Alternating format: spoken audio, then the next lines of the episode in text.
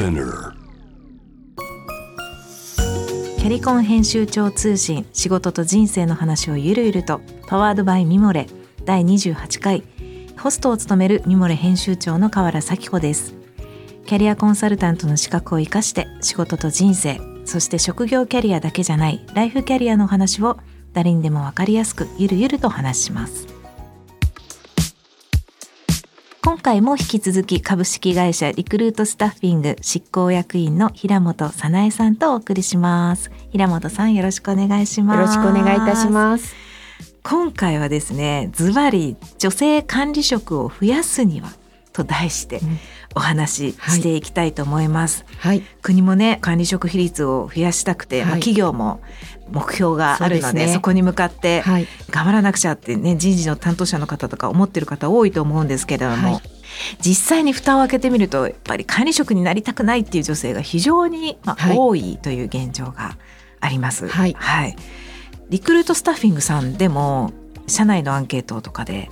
管理職になりたくない人の理由をはい、聞いたことがあるっていうふうに伺ったんですけれども、女性で管理職になりたくない方の理由っていうのは主にどういったことが？はい、あのリクルートスタッフィングの場合はですね、管理職に対しての漠然とした自信のなさ、自分がなるならば自信がないとか不安、わからないから不安、なること自体が不安っていうものと、うんそれから実際自分の目に映る上司が大変そうに見える、うんうんうんただうん本当に大変かどうか聞いたことはないケースがほとんどです。うんうん。はい、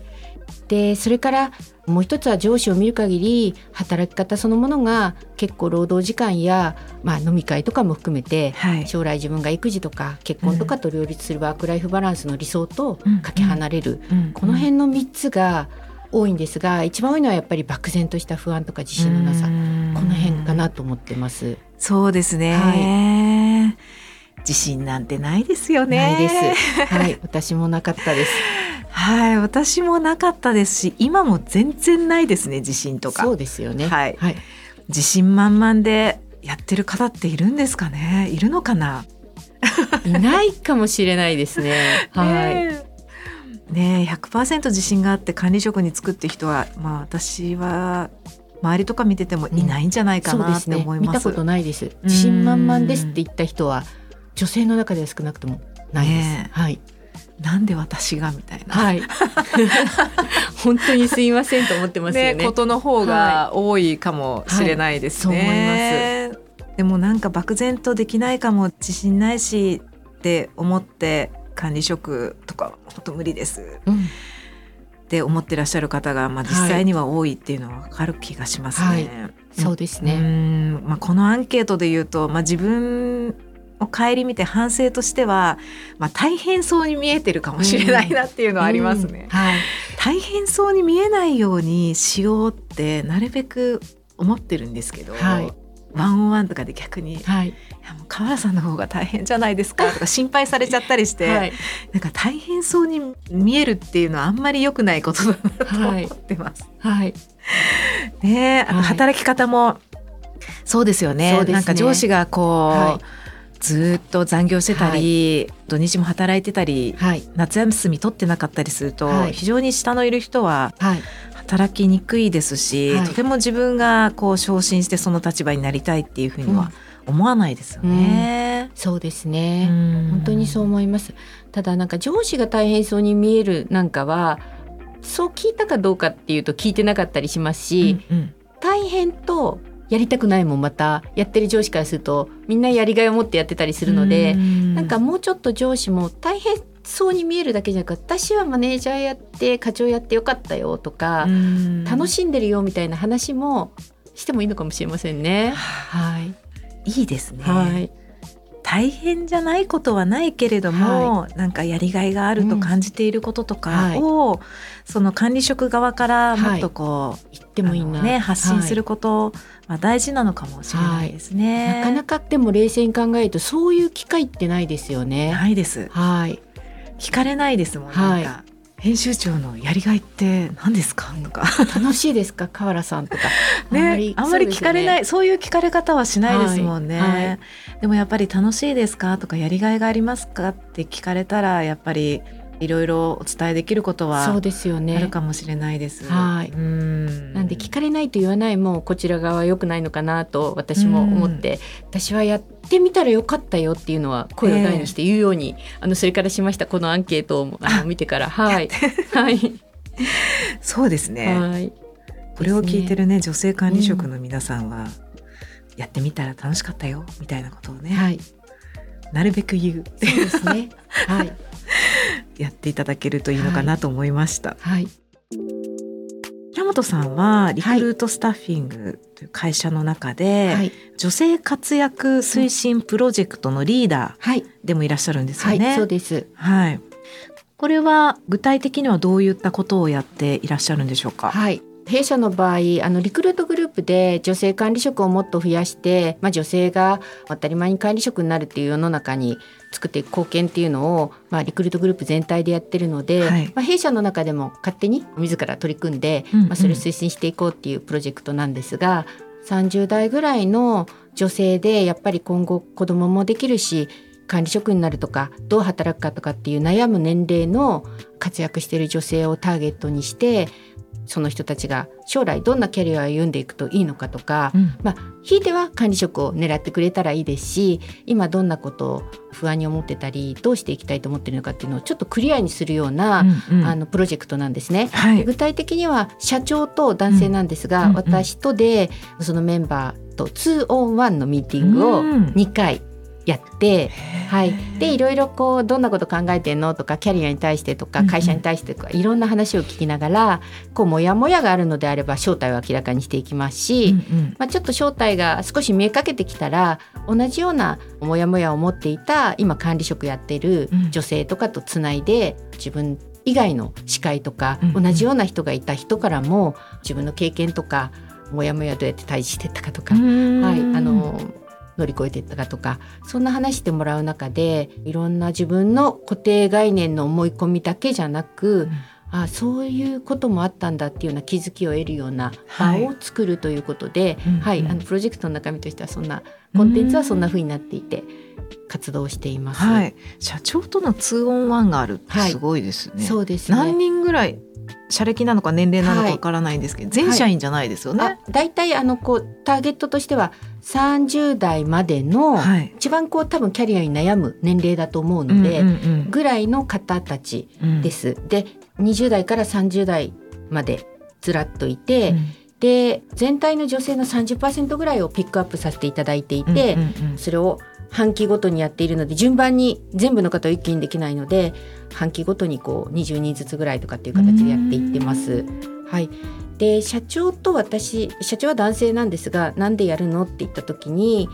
あなたたちはその可能性を将来リーダーとして頑張っていくリーダーシップを持って管理職とかも含めてはい頑張る可能性があるって今認識してるよっていうメッセージも送りたくて、やっうんぱりまず期待を寄せられるところから自信はないので、うん。そこから始まるとも思っているので、はい。まずそう認識はしてるよっていうメッセージも含め、うん。社長と私で通を回してます。社長が同席するというのはそのメッセージに一個なると思ってますので、うん。はい、かなり大きなメッセージに。そうですよね。なりそうですよね。このツーオンワンに呼ばれるっていう時点で、はい。みんな緊張しながら最初来ました緊張しそうですね。でもおっしゃるように期待を寄せられることってすごく大事かなと思います。うんうん。30代までってことはは30代後半の方も含めてっていうことですか？はい、はあまあいろんなねなんか子育て中の方もいらっしゃるでしょうし、はい、2割ぐらい結婚なりお子さんがいるとかっていう方ええに3割ええ混じってますね。ね、はい。なんか自分がこの先、まあ、20代のうちはこうがむしゃらにね、はい。頑張れてたとしても、はい。い、ろいろこの先この会社の中でどうなっていくんだろうって考え出す時期かもしれないですね。はいそうですね。あと結婚した後どういうふうに働くんだろう、うんうん。仮に結婚して子供を産んだらどう働くんだろう。ええ。みたいなことはちょっと考え始めてもいいタイミングかなと思いますんですでに結婚して子供がいる人もいますがそうじゃなくてもどういうふうに働きたい働き続けたいんだっけとか、あそれでも自分はキャリアアップを諦めないのか今迷っているのかその辺も明らかにした上でそれってなんでとかこんな可能性あるよとかちょっと自分が見えないのであればうん。実際そういう子供もいながら結婚しながらバリッとやってる人とかうん。会ってもらった方が話が早いので、うん。はい、なんか201で2回は私と社長ででもう1回は誰かとエスカレしてで最後にはみんなでその同じタームで201をやったメンバーとの懇親会で横のつながりを作って終わるっていう感じですかね。はせる人がいるっていうのももう一個大事じゃないですか。そうですね、はい、みんな一緒だったんだみたいな。ええええはい、ええ面白いですね。社長とのツーオンワンの後、はい、何をやるっていうもあえっ、ー、とまあそこで2回、私と社長とそのメンバーと two-on-one をすると何でモヤモヤしてたり何がこう心の中で働くにあたってとか管理職を目指すにあたってとかいろいろあるんですが、うんうん、もやもやしてるのかってちょっと見えてくるので見えてきた時に同じような課題でつまずいたけれど乗り越えた人っていうのを紹介して、うんうん、3回目の私と社長抜きの諸先輩と、うんうんうん、主には管理職の人が多いですが、はい、はい、あの勝手に話してもらうっていう場面を。もう平本さん入らないで、はい。ただその面談してくれた管理職の人から細かなレポートが頼んでもいないのに来ます。でこんな風に話してすごくわかるわかるになってその後も飲みに行ったり時々応援したりしてますとか。いいね、私と一緒でしたとか。はい、あのそんなレポートが上がってきて、はい、じゃあその社長との 2on1 の席ではまあテーマを決めてるわけじゃなくて。考えてきてもらってはいるんですが、はいはい、今自分の視界で理想的なキャリアってどう考えてますか、かなりバックとした状態で聞きますがあなたにとってのキャリアアップって何が理想的でどういうのをキャリアアップって言ってどういうのが理想的だと思ってますか？とか。あと働き続ける上でこの会社で不安に思っていることや、もやっとしていることありますかぐらいの3つぐらいを考えてきて、あその他質問したいことがあればどうぞ、っていうのを書面とかにはしないんですがこんな話でどっかで1個に集中しちゃうケースもあるけどこの辺の話をしたいですって1回目は準備をしてきてもらって、で2回目はもうその時に話したことを次にもう1回2ヶ月後ぐらいにどう変化したかとかそう思ってたことは今も続いてるのかとか、はい、確認の場面ですね、人によっては2回終わってから他の人にエスカレじゃなく1回目にも誰かにクリアの場合にはエスカレして2回目に臨むっていうケースもあります。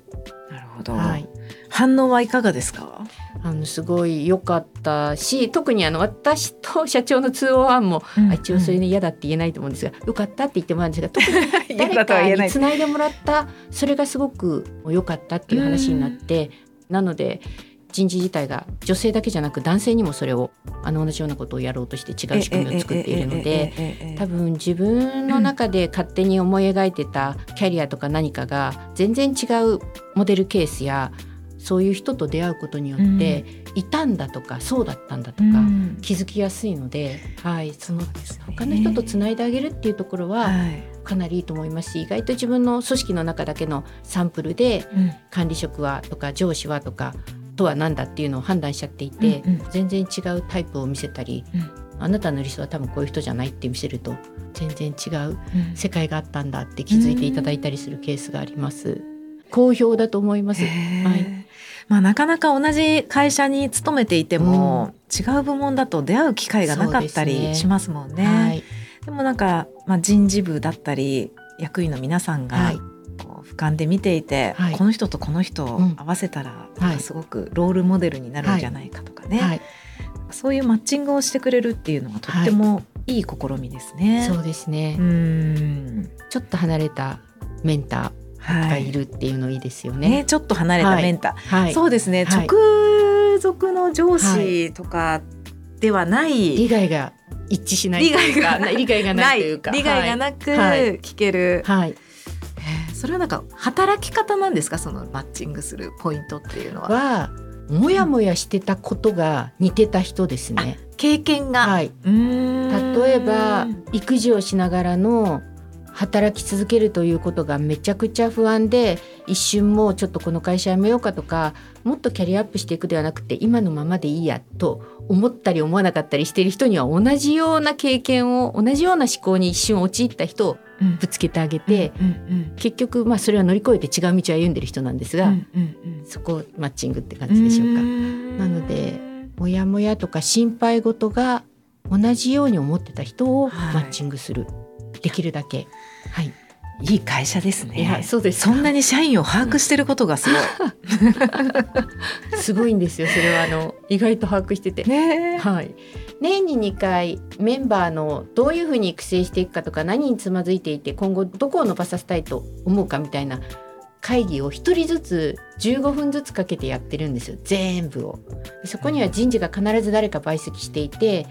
どんなタイプで今どんなことにつまずいていったりどんなこと発揮してるのかとか一応年に2回やっているのでデータがあってそういうのも見ながらこの人じゃないとか結びつけていく感じでしょうか。あとはちょっと困った時私はこういうことに今、ツアーのメンバーでつまずいてる人がいるけど誰かさ、同じような人でこれ乗り越えてあその人だったらこの人と話した方がいいっているとかって私が部下に聞くと、まあ、ポロポロポロポロって出てきて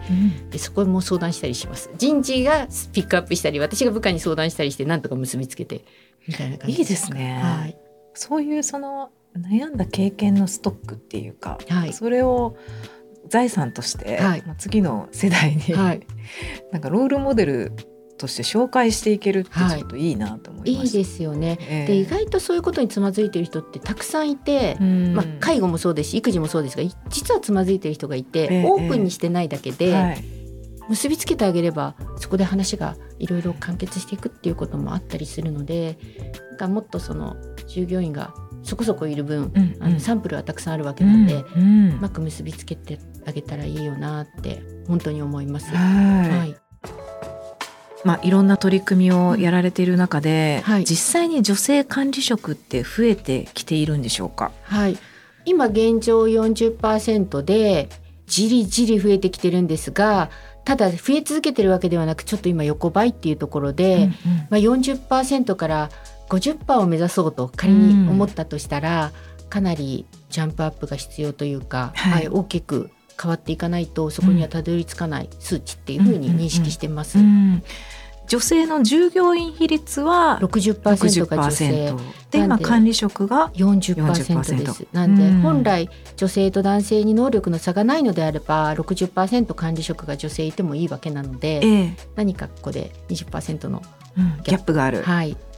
なんでそれを10%にするというのはチャレンジングですね。はい。はい。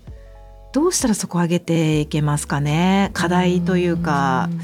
うん。はい。うん。でも一つは管理職候補の年齢とかその素養があるなって思う人が辞めるとか、それ自体を諦めて離脱する。ええええはい。ええええ。っていうことが一番大きいと思いますので、まず辞めない。それからまだじゃあ続けるとしても管理職とか、まあ、キャリアアップしていくっていうことを今でいいやではなくキャリアアップしていくっていうことを止めないというか、はい。このままでいい。働き続けられればいいではなく、まあ、やっぱり管理職やキャリアアップしていくっていう思考を持たない限り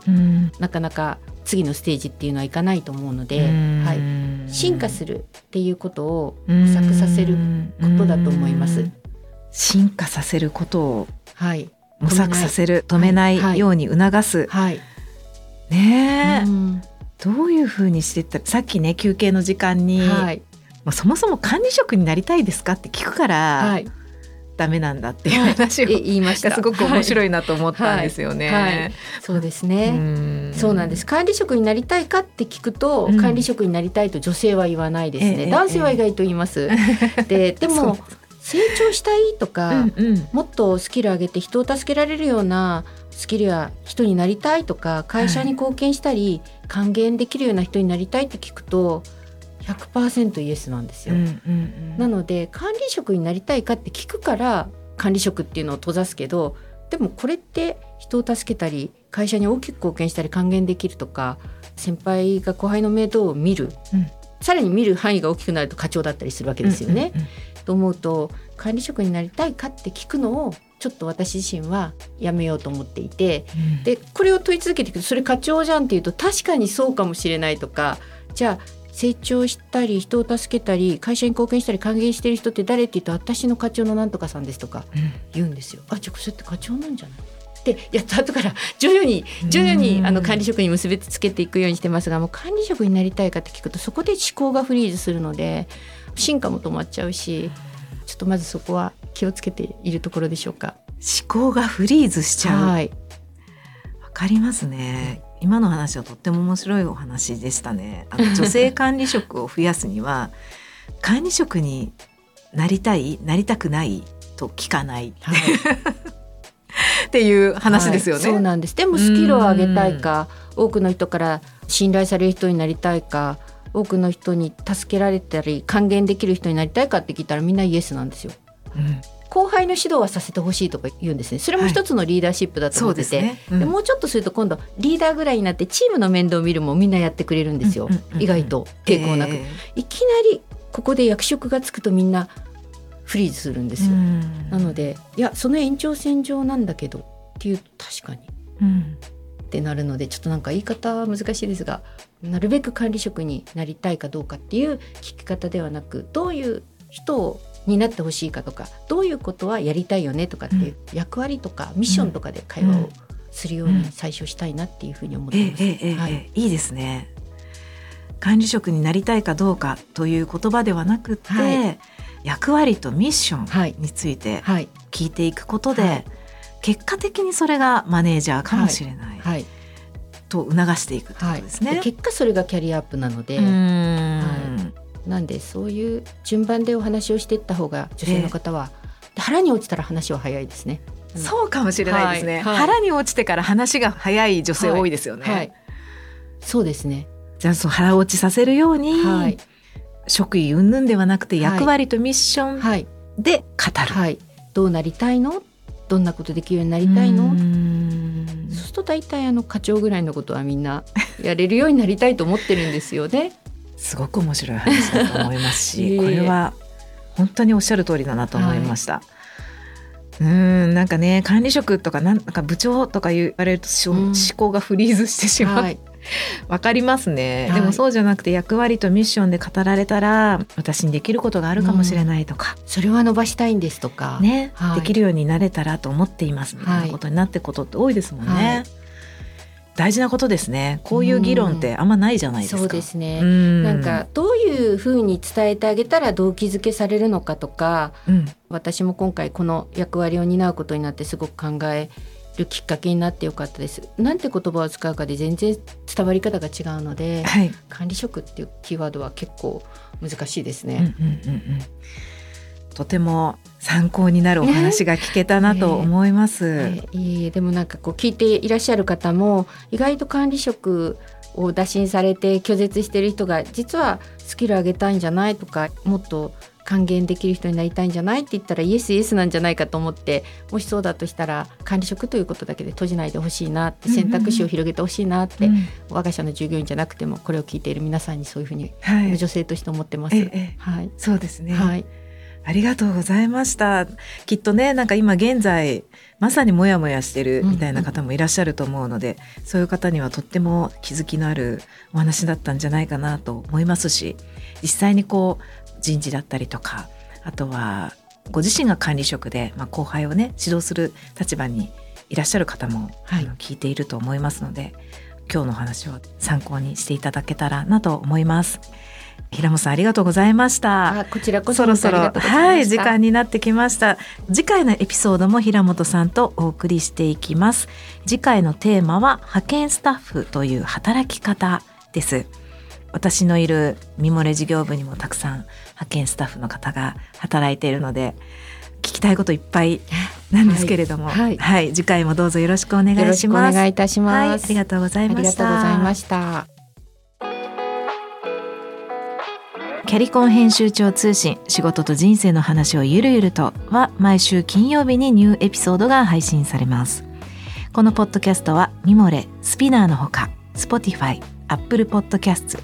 Amazon Music など主要なリスニングサービスにてお聞きいただけます。ハッシュタグは仕事と人生の話をゆるゆると。メッセージの宛先は概要欄にあるメッセージフォームのリンクからお願いします。アップルポッドキャストを聞いている皆さん、ぜひ画面下にある星のマークから評価やコメントもいただけると大変ありがたいです。フォローボタンからフォローもいただけると嬉しいなと思います。ミモレ編集長河原咲子でした。